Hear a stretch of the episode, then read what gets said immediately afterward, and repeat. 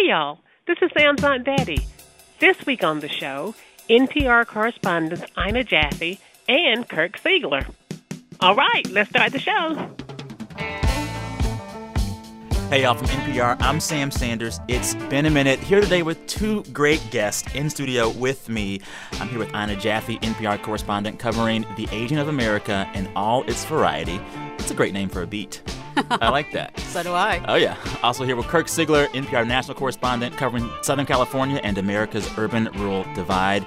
Thank you both for being here. Oh, this is fun. Thanks. Oh, yeah. It's great to be here. So I- I'm playing one of my favorite Rolling Stone songs for you guys today.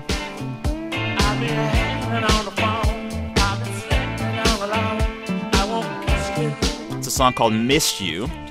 And I'm playing it, one, because I like the song, but two, because Mick Jagger is in the news this week. Did you guys hear about this? I did not. So, Mick Jagger, as you know, is from the UK. He is a fan of soccer. Um, but people this week are blaming him for causing the English team to lose their World Cup game against Croatia. They say that there's a Mick Jagger curse. So Mick Jagger was in uh, the stadium for the game where England lost to Croatia. Um, he was in the stadium when the English team lost twice in 2014 at the World Cup. And he was in the stadium when the U.S. lost to Team Ghana in 2010, and he was rooting for the U.S. The So- superstition of sports fans knows no bounds. no bounds. So you're playing the Stones to rub salt in the wound, or Basically, yes. Yeah. This song is so fun because it has a saxophone solo as well.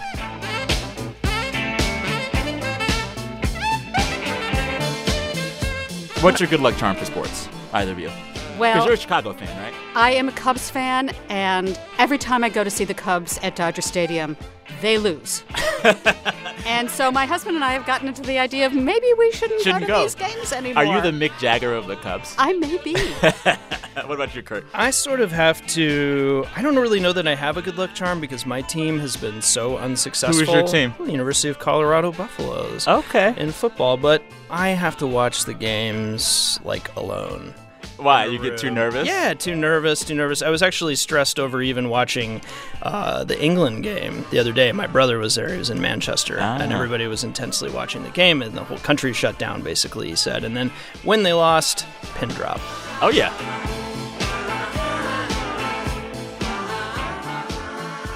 So, Ina and Kirk are here with me to look back on the week of news, culture, and everything else. We have a lot to discuss. President Trump has been traveling across the world. He's been in Europe. We will talk to an American World Cup fan from Cameroon who is a big fan of the French team, and he has a reason why. Uh, but let's get into it right now, the way that we always do. We start the show by having each of our panelists describe their week of news in just three words. Ina, you're up first. My three words are New World Disorder. Disorder. Okay, tell me why. So, yeah, this is about NATO and all that stuff. Uh huh. Um, you know, I feel like I'm coloring outside the lines a little bit here because That's what I've we been, like. I, I know you do. It's so evil. I've been covering domestic news and policy for 30 years. Yeah. But uh, I don't usually talk about NATO. And this was kind of an amazing thing to witness. Oh, yeah. That he goes there, he excoriates our allies, especially Germany. Um, he tells them they're not paying enough, that it's unfair to uh, the United States. They contribute so little to their national defense. And it's really encapsulated for me in a photograph, which is, you may have seen this. It's a, all the uh, NATO leaders are together in a group. All of them are looking up towards the upper right hand corner of the photograph, except for Donald Trump, Where's he who's looking? looking towards the upper left hand Like corner. the opposite exactly direction. opposite direction. And you know, it's possible that he actually would really like this picture. It shows him definitely being uh, the odd man out and not just one of the crowd. Yeah. Um, and uh, somebody else who might like that photograph is uh, Russian President Vladimir Putin. exactly. Because he doesn't like NATO, he considers it a threat. Yeah. And well, that um, a threat. I mean, because it was created to be a check on the former Soviet Union. Exactly. Yeah. Exactly. So, um, you know, after a brief stop in Great Britain, Monday he sits down with uh, Vladimir Putin in Helsinki. to have the easiest meeting, he says. He says that will be the easiest thing for him, probably, on this trip. And for someone who is a baby boomer Okay. and has grown up with this transatlantic alliance Yes. as sort of a given. Well, it's defined geopolitics since World War II. yes, It is exactly. like the world order. Yes, um, and some would uh, credit NATO with uh, contributing to peace and prosperity in Europe for 70 years. Yeah. It really is a brave new world. Um, Kirk, do you have three words? I do. Uh, it kind of dovetails along what we're talking about. My three words are take the bait. Okay. Um, and I feel like the news media still does not have a real clear uh, strategy for covering this president. I'd say you're right. it's not a, not exactly a bold statement, Yeah. but um, you know, and, and by that I'm talking about specifically. Does anybody even remember the primetime announcement about the Supreme Court pick? oh my God, that was this week. I forgot. But in the lead up to that, just Yeah. like the previous one, Yeah. uh, how much of the news cycle was dominated on previews stories and Oh, who could yeah. it be? Well, and, then even and- like the day before, it was like we've just seen this almost justice maybe get in this car going this way, which means it could be him, and we don't know. It was insane. So I'm still sort of old, old school, but I printed out this uh, tweet because Uh-huh. I didn't think I'd remember it, and my phone my phone's on airplane mode as instructed. Okay. Um, but right as that uh, prime time announcement was going on, Yeah. and uh, you know, like a lot of people called it a reality show stunt.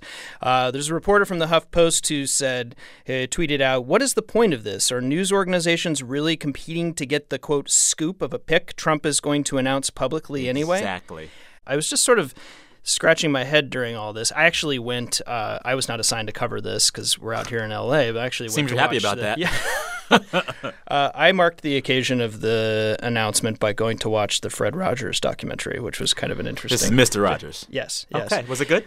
Yeah, yeah, it was great. Um, but I was thinking at the time, like, it was an interesting time to look at a man who was very kind and talk about civility and politeness. But I was thinking about what if, you know, every newsroom in America, and some do this, but what if we, what if every newsroom turned off the the uh, 24-hour cable channels, logged off of Twitter, sent their reporters out into the communities that they cover. Some of them already do this, of course, and just talk to people. Kirk, that's called local newspapers.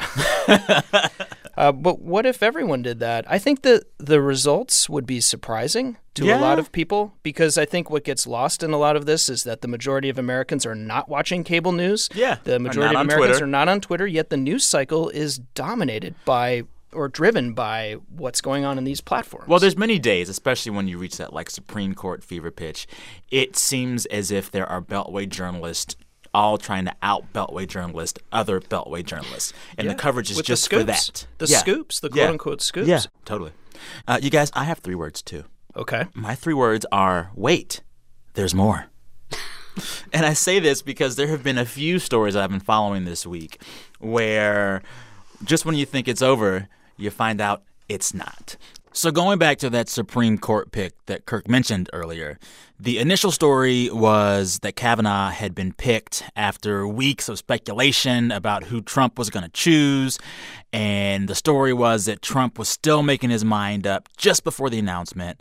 But then, as soon as the announcement was made, you began to hear these reports that Trump may have made his mind up a while back. There were multiple reports that in the same meeting where he told Trump he'd retire, Justice Kennedy also really kind of helped Trump see his way to picking Kavanaugh. The two, according to reports, discussed specific names of who might replace Kennedy. Now, keep in mind, Kavanaugh clerked for Kennedy years ago. Um, so basically, you have a sitting Supreme Court justice in conversation with the sitting president about who will replace him on the court.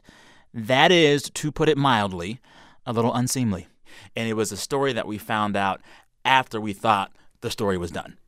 Um, the second thing for me that made me say, wait, there's more, um, was this announcement this week of potentially more tariffs.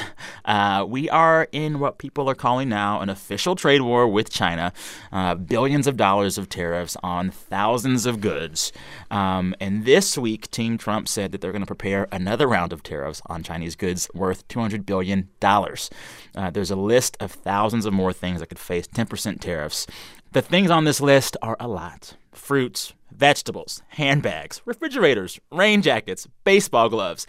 It's a lot of stuff. Um, and this comes after, of course, the U.S. imposed 25% tariffs on other Chinese goods. Beijing responded with their own tariffs.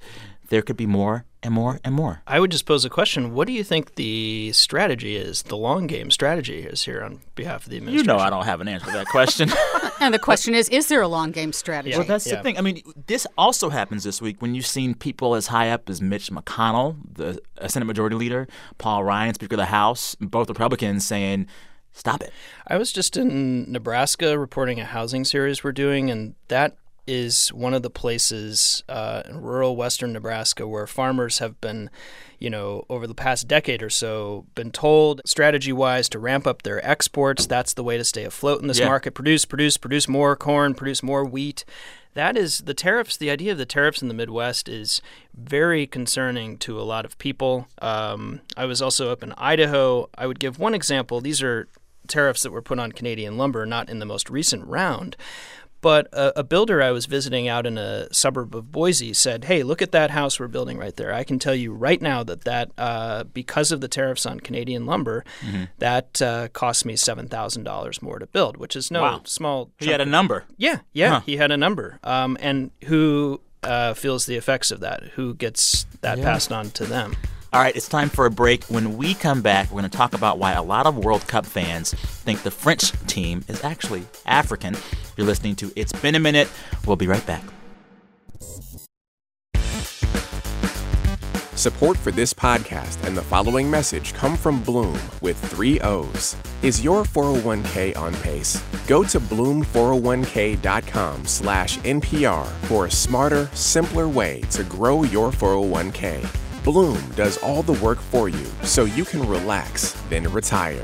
See how your 401k stacks up in minutes. Enter your employer held 401k login info at bloom401k.com and get a free analysis. Use code NPR to get one month managed free. When the Supreme Court heard the travel ban case this spring, Donald Trump, President of the United States versus Hawaii. one family's story came up in oral argument. This is a 10 year old daughter in Yemen with cerebral palsy who wants to come to the United States to save her life, and she can't. What happens to that girl and her family? On the next Embedded, on the NPR One app or wherever you get your podcasts. Hey, y'all, before we get back to the show, uh, if you haven't heard me talk about it yet, I'm going to talk about it again. We're having a live show, live It's Been a Minute, in Los Angeles on July 30th at the Line Hotel. I'm talking to actor John Cho, who you know. He was in the Harold and Kumar movies, he was in the Star Trek movies, and now I'm going to talk with John about his new movie. It's called Searching. It's already one of the most buzzed about films of the summer. As a special treat, we'll also have on stage with me the director of that movie, Aneesh Chaganty. It's going to be fun, and I want you there. Uh, you can get tickets at nprpresents.org. nprpresents.org. All right, back to the show. We're back. You're listening to It's Been a Minute from NPR, the show where we catch up on the week that was. I'm here with two guests Kirk Siegler, NPR correspondent, Ina Jaffe, NPR correspondent. Thank you both for being here. It's great to be here. Yeah, happy to be here. All right, guys, before we get to our next segment, I have a quick question for you. Um, did you hear the latest with IHOB, aka IHOP? They changed their name back IHOP? to IHOP from IHOB. Oh, did they? Yeah, you know I how didn't they even know. It was, Yeah, I, that was so weird. was I didn't know they changed it Yeah. back. So they changed their name to IHOB, I H O B, to say, hey, the B's for burgers. We sell burgers. You'll love them. They even like changed the lettering on all the IHOP stores. This week, uh, they said it was all a publicity stunt. Now they're back to IHOP with a P. So this makes me want to ask the question uh, if you guys were to temporarily change your name and then change it back, what would you change it to? how about uh, how about sick Kurgler? Oh, okay. Good. Yeah, came off that'll the work. top of my head. Yeah. I didn't make that up. It's been around for a while. You know, while. I don't feel like I have to change my name. Oh, Yeah. Take a because stand. no, because other people give me all these names because they are not familiar with Ina. what do they call you? Um, I've been called uh, Anna Jeffrey, and even once at a party years ago, got into an argument with Oh. someone about whether or not that was my name. He insisted that it was. um, I get a lot of mail addressed to Ira, ah. um, so. I, I feel like you know changing my name at this point would be beside the point. I have so many. You have so many. So I've always wanted my name to be more of a public radio name. And there are some people online that say that the way to make your name sound more public radio is to add a consonant or two. So I would add an H to Sam and make it Sam. Could I say Kirk Siegler? Kirk Siegler. Exactly, exactly. Yeah. Now it's time for a segment that we call Long Distance. So, what you're hearing now is the sound of the French World Cup team celebrating. Yes, the French World Cup team. The song being played right there is called Seka Seka. It is a classic West African party song. And most of these French players that are dancing are black. Um, for some time now, lots of French soccer stars have come from immigrant and African roots. And this year, out of 23 players on the French World Cup team, at least a dozen have African ancestry. Uh, they're from countries including Congo, Cameroon, Guinea, Senegal, Togo, Mali, Angola, Algeria, Nigeria. Um, and a lot of folks have noticed this, and a lot of folks like it because they say the French team is the last African team left in the World Cup. right. So I wanted to talk this out because I found it quite fascinating. Uh, and we called up Jeff Bissoy. He is an independent radio producer producer and podcaster from Minneapolis, St. Paul. Um, and he is someone who is rooting for the African French team. We spoke to Jeff earlier this week ahead of Sunday's big match. Hey, Jeff, you there? Hey, Sam, how's it going? Pretty good. How are you? Doing very well. You're ready for World Cup weekend, I'm guessing. I am. I am absolutely excited. Um, yeah. Kind of bittersweet since it's coming to an end, but excited nonetheless because my team is there. Your team being the French World Cup team. Yep. But you are not French. Uh, you are black. You live in America. You're mm-hmm. of African descent. You're from Cameroon? Yep. Okay. When did you come to the U.S.? I moved to the U.S. when I was five years old in 99. So you are black from Cameroon in the States rooting for this French team, which has a lot of black players. Have you noticed that there's like an African diaspora across the world that is rooting for these guys on this team? Yeah, it, it's it's a little bit of like you have some that are really for it, and uh-huh. you have others that are really not. Why not? Uh, you know, why not is because, you know, you still have people, um, especially Africans, particularly Africans, that are just like, you know, they've colonized us. They still have, um, you know, infrastructures in Africa that still continue to rip away resources from African countries. Hmm. I can't go out to support an imperialistic country. Huh. Um, and these French African sons, I mean, why didn't they just come home to play for our countries instead? Whereas I'm more of the camp of, you know, I strongly believe in representation, right? Yeah, and obviously yeah. France being my favorite team, and from the first World Cup that I can remember watching, uh, which was, which was uh, '98 World Cup in Paris. Okay. Uh, what was so special about that 98 team particularly mm-hmm. is how politicized that team was. And I, and I think this 2018 team in the same way is politicized, but it's different. Because in 98 so? it was a statement. There was a slogan. Huh. It was, you know, black blanc beur, which is kind of like the spin of the play of the the French national flag of, you know, blue, white, red which kind of like symbolized the unity in France because they said it was like black, white, Arab, right? Exactly, black, white, Arab, exactly. Um, which was kind of like a spin of, you know, we are children of immigrants, are French, you know, hmm. and winning that 98 World Cup with such a diverse cast was huge. And what's so interesting, I, I began to dig into the history of France to see why in the world all these black players are in France. And mm-hmm. there's a reason for it. There's two big reasons, you know, so yep. after World War II, France welcomed a lot of immigrants to help kind of rebuild their country. And they actually brought in more immigrants for many years post war than any other European country. And so then you have all these immigrants here, many from Africa. And uh, France also starts this nationwide soccer academy where they train all kinds of kids from all over France. You put those two things together, and voila, there are black French soccer stars. So, you know, it's France did this on purpose. Oh, yeah, they did. I mean, Clairefontaine is the premier soccer academy in the world. Huh. Um, and you probably saw this in your research, but, you know, Clairefontaine has also developed uh, players for I think like many of the teams in this World Cup. Yeah. The Tunisian national team was mostly French players. Oh my goodness. Uh, Portugal had three players that were French. It's kind of amazing. You know, it, it is really interesting to see these black immigrant players on the French World Cup team as all of Western Europe grapples with these big questions over migration and immigration and borders. And you're seeing a lot of anti immigrant rhetoric in France. Uh, yeah. What do you think, and how do you think the visual of that French team affects that debate? You were telling us that, um, that you have some family in Paris, right? Yeah, I do have some family in Paris. I have uh, my eldest brother, um, who's in his mid to late 30s. Uh, moved to France when he was 20 I love years you old. said mid to late 30s. I do not want you to say his real age. I mean, he's the older brother. I'm the youngest. You know how that goes. okay. Um, they, they they're always secretive about stuff. Uh-huh. Um, but, you know, he's a he's a banker out there with two kids. Okay. Um, you know, and and I think sometimes about knowing the history of France when it comes to migrants, and even for my Yeah. eldest brother, Yeah. you know, he you know is ha, always tells me the story about like the first time he confronted, you know, racism or discrimination for being African. Um, Hmm, what happened? France, which was when he went to his workplace at the bank that he was at, and he came to work on like a Friday in kind of like this African button-up shirt, all right, Yeah. African patterns and colors, and how yeah. flowery some of our garments are.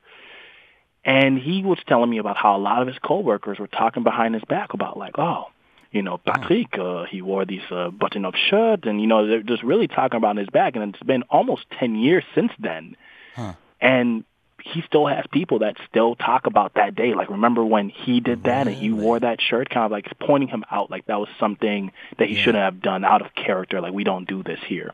And he's a banker. He, I mean, like he is like probably, uh, you know, uh, in the upper upper middle class. Exactly.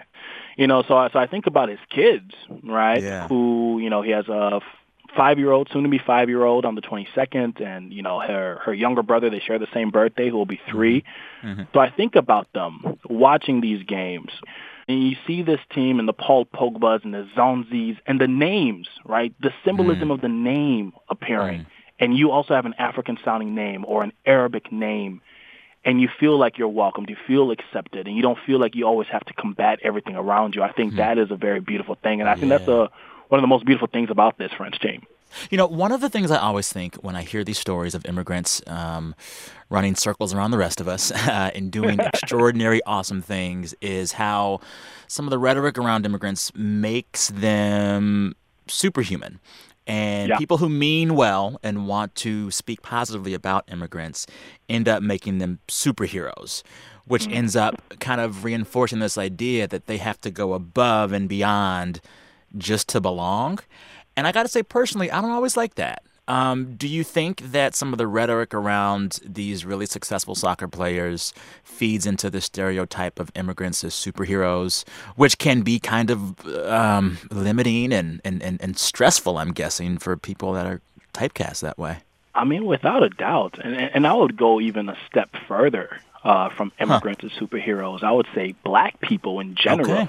Yeah. as superheroes. Um, and, and I think to stick to France, and, I, and I'm gonna go outside of soccer, for example, you know, the Malian immigrant that you know climbed the side of the building to rescue a baby in Paris. Oh, yeah. Then they were like, you could be a citizen now. You can be really a weird. citizen now. He met the president. Yeah. He gained citizenship. Yeah. He got a job with the firefighters. You know, it, it just goes to show just how you have to be above and beyond and not just like intelligent or curious, but you just have to be legitimate, a superhuman to represent your country. Yeah, yeah.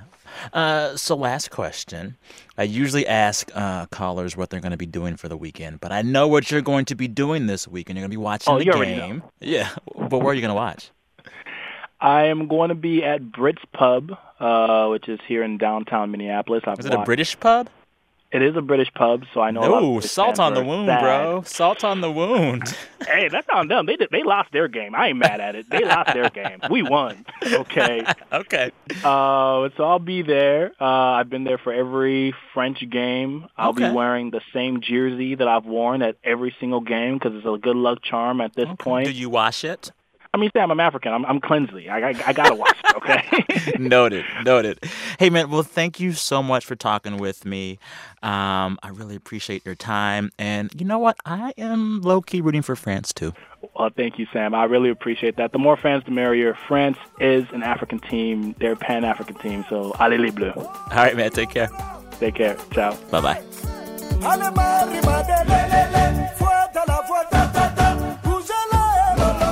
It's a very good song.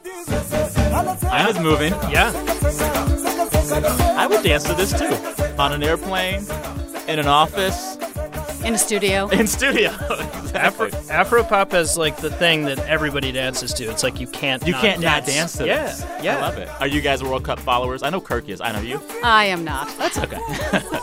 Kirk, who you rooting for?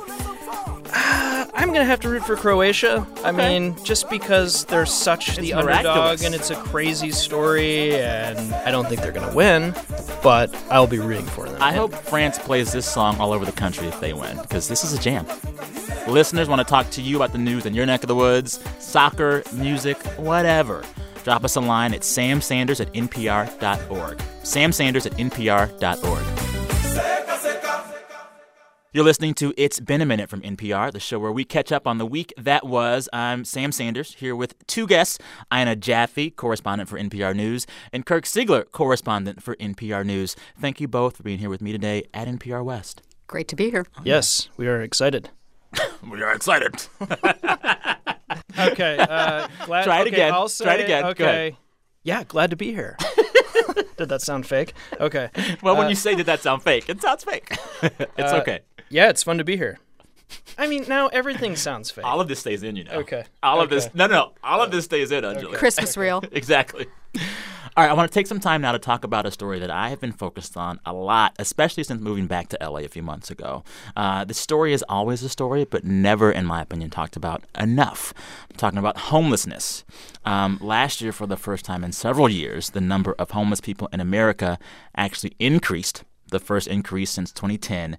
And what's really crazy is that most of that increase in homelessness came from one part of the country, the West Coast, particularly Southern California, particularly Los Angeles. Um, as you know, this show is based in LA, uh, and both of my guests live in LA with me. And LA is the American city with perhaps the most pressing homelessness crisis. Um, by some estimates, about 58,000 people across LA are homeless right now. It's extraordinary. It is extraordinary. Um, Kirk is covering this. Ina has covered this. I wanted to take some time to talk about what's happening in LA and also talk about what LA's problems with homelessness right now can tell us about housing nationwide. Uh, so, to get into it, Kirk, tell me right now what LA and the mayor and city council, what are they trying to do to fix this problem? There's a there's a plan kind of in effect right now, right? Right. Well, actually, there are a lot of different plans, but Okay. the one that's getting the most attention, probably because it's, uh, depending on who you ask, most innovative or controversial. Yeah. That is a proposal to. Well, it's more than a proposal. It's it's using uh, sales tax funds to uh, build temporary shelters across all 15 of this huge sprawling city's council districts. The- That's the- a big deal. Building 15 temporary shelters in a city already as crowded as as LA. Yeah, and it something. and it represents a pretty big change. And you know, watching this play out, I got to sort of wonder. Uh, there was immediate opposition Mm-hmm. to this plan to bring the temporary shelters to certain neighborhoods.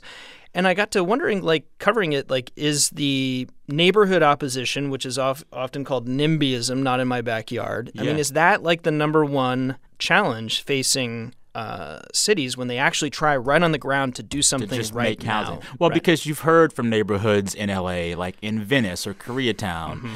Don't put it on this block. It's too close to that. Don't put it over there. It'll hurt my property value. Don't put it over And- there because of this or and, that. And sometimes you hear just don't put it here at all. Yeah. Um, we actually have a little tape, I think, to play queued up from some of that very opposition at meetings that uh, I've attended Okay. across Southern California. yeah.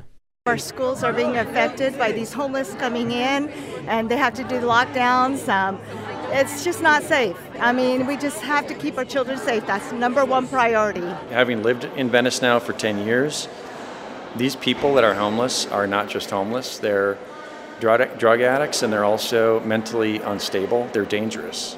Huh. So that was uh, Sam. That was Cheryl Nakono. Um, she's from Orange County, uh, which is also wrestling with this issue. Just south of LA. Exactly. And that last gentleman was John Dosh, who's lived in Venice Right for 10 years. Yeah, Yeah. a neighborhood in Los Angeles. Yeah. You know, Ina, I mean, just thinking about how visible the problem is now. You've lived in, in on the city for a long time. It seems as if homelessness has not been this bad in a while and not been as visible across the entire city in a while. Visible across the entire city Hmm. is is really the issue. I'll. Um, I covered Skid Row um, a few years ago, and what I learned about the history of that place Yeah. is. Um, and we should say what it is for folks Okay. Skid Row is an area. Um, it's less than one square mile, and it's on the eastern edge of downtown. Yeah. It's always sort of been um, Where where, people landed when they had no other place to go, and so in the '70s, Uh huh.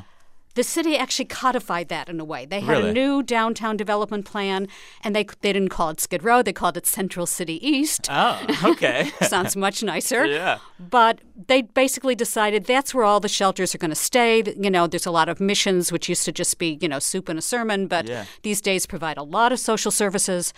And that's where we're going to concentrate it. Huh. And so that's been since the 70s. And I think when homelessness was not exploding the way it has in recent years, there was an expectation in the city, which is like all you people who don't have any place to go, you Go can go there. there. Yeah. And they didn't have to deal with it. Now it has exploded to the point where It's everywhere. It's everywhere. And when you see the same people outside your door on the sidewalk day after day after day, they're not the homeless, they're the neighbors. Yeah. Well, and you know, when we talk about how much homelessness has become more visible and kind of exploded in Los Angeles, there's a really specific reason why. So I called up an expert at USC.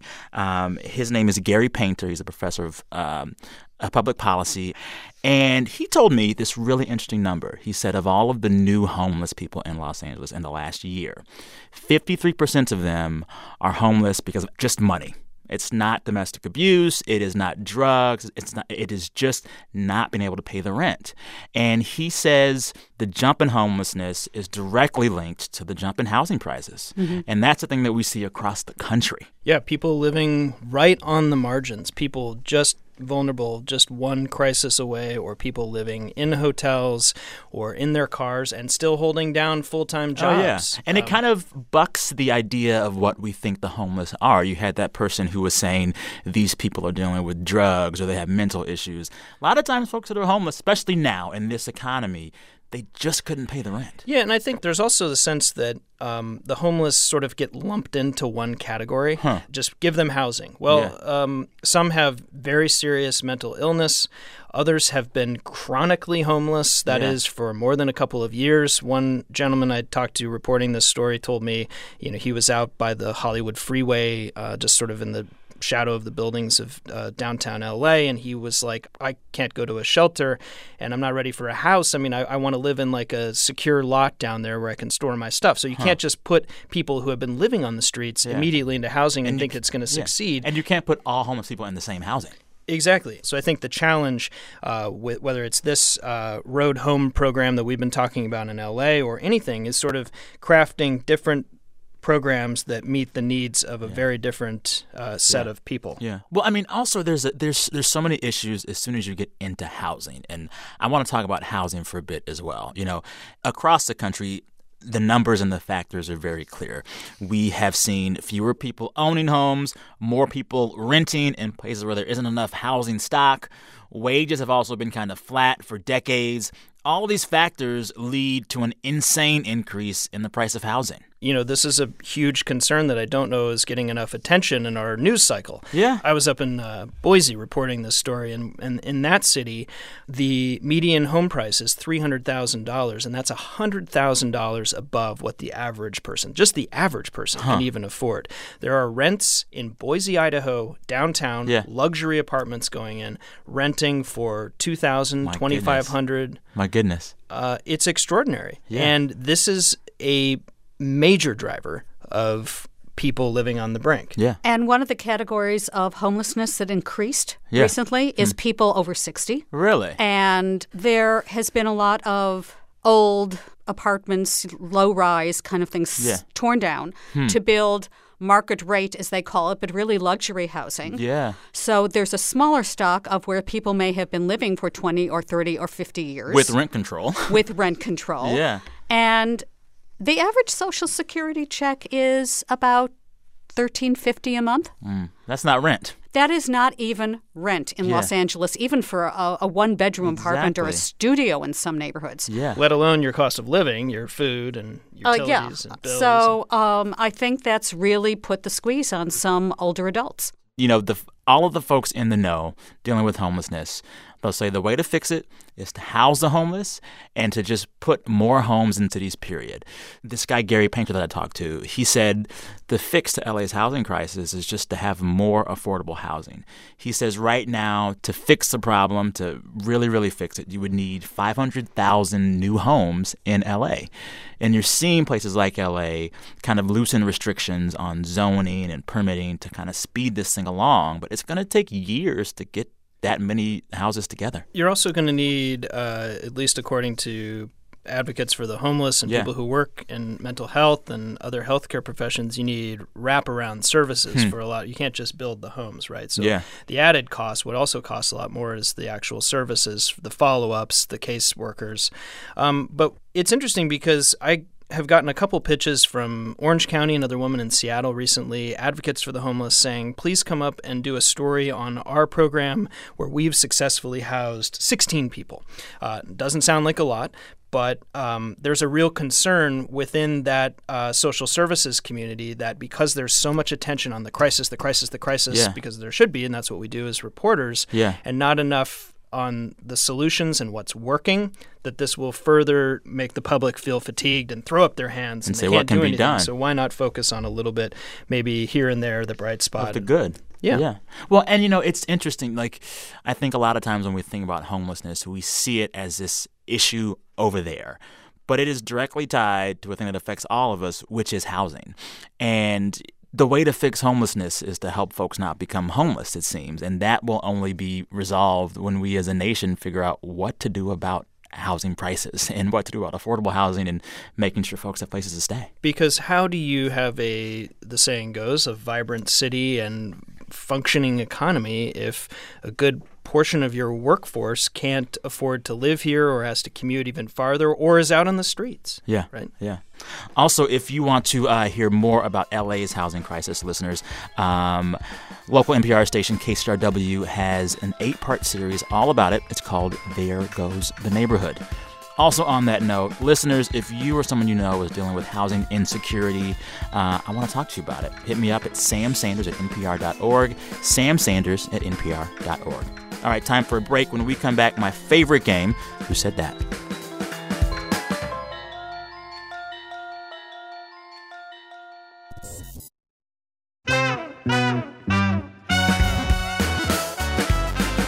This message comes from NPR sponsor, HBO. From the author of Gone Girl, the producer of Get Out, and the director of Big Little Lies comes the limited series Sharp Objects. Amy Adams, operating at the peak of her abilities, says Variety, stars as Camille Preaker, a reporter who returns home to investigate a string of child murders. The case soon brings Camille's own scars to the surface. See new episodes every Sunday at 9 and catch up on HBO Now. Hey, thanks for listening to this podcast. I'm Peter Sagal. Come try the only show that treats the news the way it deserves to be treated. Roughly, with lots of tasteless comments. That's Wait, Wait, Don't Tell Me on the NPR One app or wherever you listen to podcasts. You're listening to It's Been a Minute from NPR, the show where we catch up on the week that was. I'm Sam Sanders here with two guests Kirk Siegler, national correspondent for NPR, and Ina Jaffe, national correspondent for NPR. It's time, you guys, for my favorite, favorite game. It's called Who Said That? Who said that? It's very simple. So I uh, share a quote from the week. You guys have to guess who said that, or at least get close, get a keyword, whatever. I'm nervous. Well, you're always nervous. That's why we love you. Uh, as you know, the winner gets absolutely nothing. So don't be nervous, Kirk. It's fine. I win nothing. Okay, good. Yeah, yeah. So the that's- stakes are low. Stakes are low. Okay. You guys Just ready? the humiliation. That's, all. right. That's Just the right. public humiliation. And you can get the name of the person who said it, who they're talking about, a keyword from the story. Just get close. That's all you need. Ready? First quote Another year of growth will make her the youngest self made billionaire ever, trumping Mark Zuckerberg, who became a billionaire at age 23. Who said that? Or who are we talking about? Oh, is it the Bumble? What? No. The, The CEO of the social media app? I thought. No. Okay. All No. right. All right. Someone who was See, from I a- told you I wasn't good. at Someone this. who was from a famous family. A Kardashian? Yes, we'll give it to you, Ina. Doesn't take much, yes, does it? it doesn't take much. So Kylie Jenner, uh, one of the youngest of the Kardashian clan, she is set to become a billionaire in the next year because her cosmetic line of like lip products has really taken off. All on lip products? That's her entire cosmetic That's her line is only thing. lip products? Oh yeah, well you, know, it's lips and other stuff. Sam, Ina and I cover serious news. Oh, this is a billion dollars is serious, no I matter how don't you talk about it. makeup. Come on. Ina's up one zip. Okay. I didn't know it was a competition. Well, yeah, you know. Next quote. You ready? Yeah. Mini sub is ready if needed. It is made of rocket parts and named Wild Boar after kids' soccer team. Leaving here in case it may be useful in the future. Thailand is so beautiful. Who said that? Elon Musk. Yes. I got it. So Elon Musk, the billionaire and founder of Tesla and SpaceX, on Twitter this week, um, said that he sent over his own submarine to help rescue those Thai kid soccer players that were stuck in that cave. Uh, once it got over there, the experts and officials on the ground who were going to really fix this thing said, "Sorry, it won't fit." But Elon Musk still left it over there. He's like trying to reverse Forrest Gump himself into all of these like recent historical events. He also said this week on Twitter that if anyone in Flint, Michigan sends him proof that their water is still not filtered enough, he'll send them water filters. On the one hand, you could say this seems benevolent, but on the other hand, it is such a blatant publicity grab. You know? It seems like he wants to inject himself into every major Yeah. issue where he can rescue people. Yeah. Rescuing people is not such a bad thing. It's not. Ina, you're up to zip. See, I told you I'd be nervous. I feel so empowered. That's right. You should feel empowered. All right, last one. You ready? This one, you, you, you- don't worry about the name. Just figure out what I'm talking about. Okay. Okay. Quote. Because it's absurd, we can tell jokes and laugh at it, but there's still a tragedy there. Debt is holding back millions of people. Who said that? What are, eh, eh, just get close. I mean, it sounds like something a Republican member of Congress would say. not quite. No. Okay. What is a big driver of debt right now for folks? Student loans? Yes. There's an interesting thing happening. I know you won. Anna's I like, thought how you did were- this happen? I thought you were talking about national debt, not just personal debt. Oh, not I, I don't, the I don't debt listen ceiling close- or something. I wasn't listening close enough. Uh, well, you've already checked no, out. huh? that's, Kirk, I, I was thinking the same thing you were, but you got it You wrong first. But you didn't say it. You just didn't say it. So Good for you. this is all about student debt. There's a new game show on truTV called Paid Off to help former students pay off student debt. You know, this is like, uh, you're all too young to remember this. There was a show called Queen for a Day. What was that? Um, when I was like really little, was on television, and these housewives would tell their sob stories about, you know, not being able to pay the mortgage or their husband being in some accident at work or something, and the audience would vote for who has had the best sob story. Whoa. And they would get their debts paid off. Oh my goodness. Did it ever work? Do you know? I haven't. I was four or something. How would I know? Well, I know you weren't on the show. But yeah. So this show is already getting buzz. Uh, Derek Thompson, who writes for The Atlantic, he said of the show, the program implicitly punishes people with lower student debt burdens. On Paid Off, the contestants carry debt ranging from several thousand dollars to tens of thousands of dollars. And in the final round, winners can receive a check equal to their total debt burden.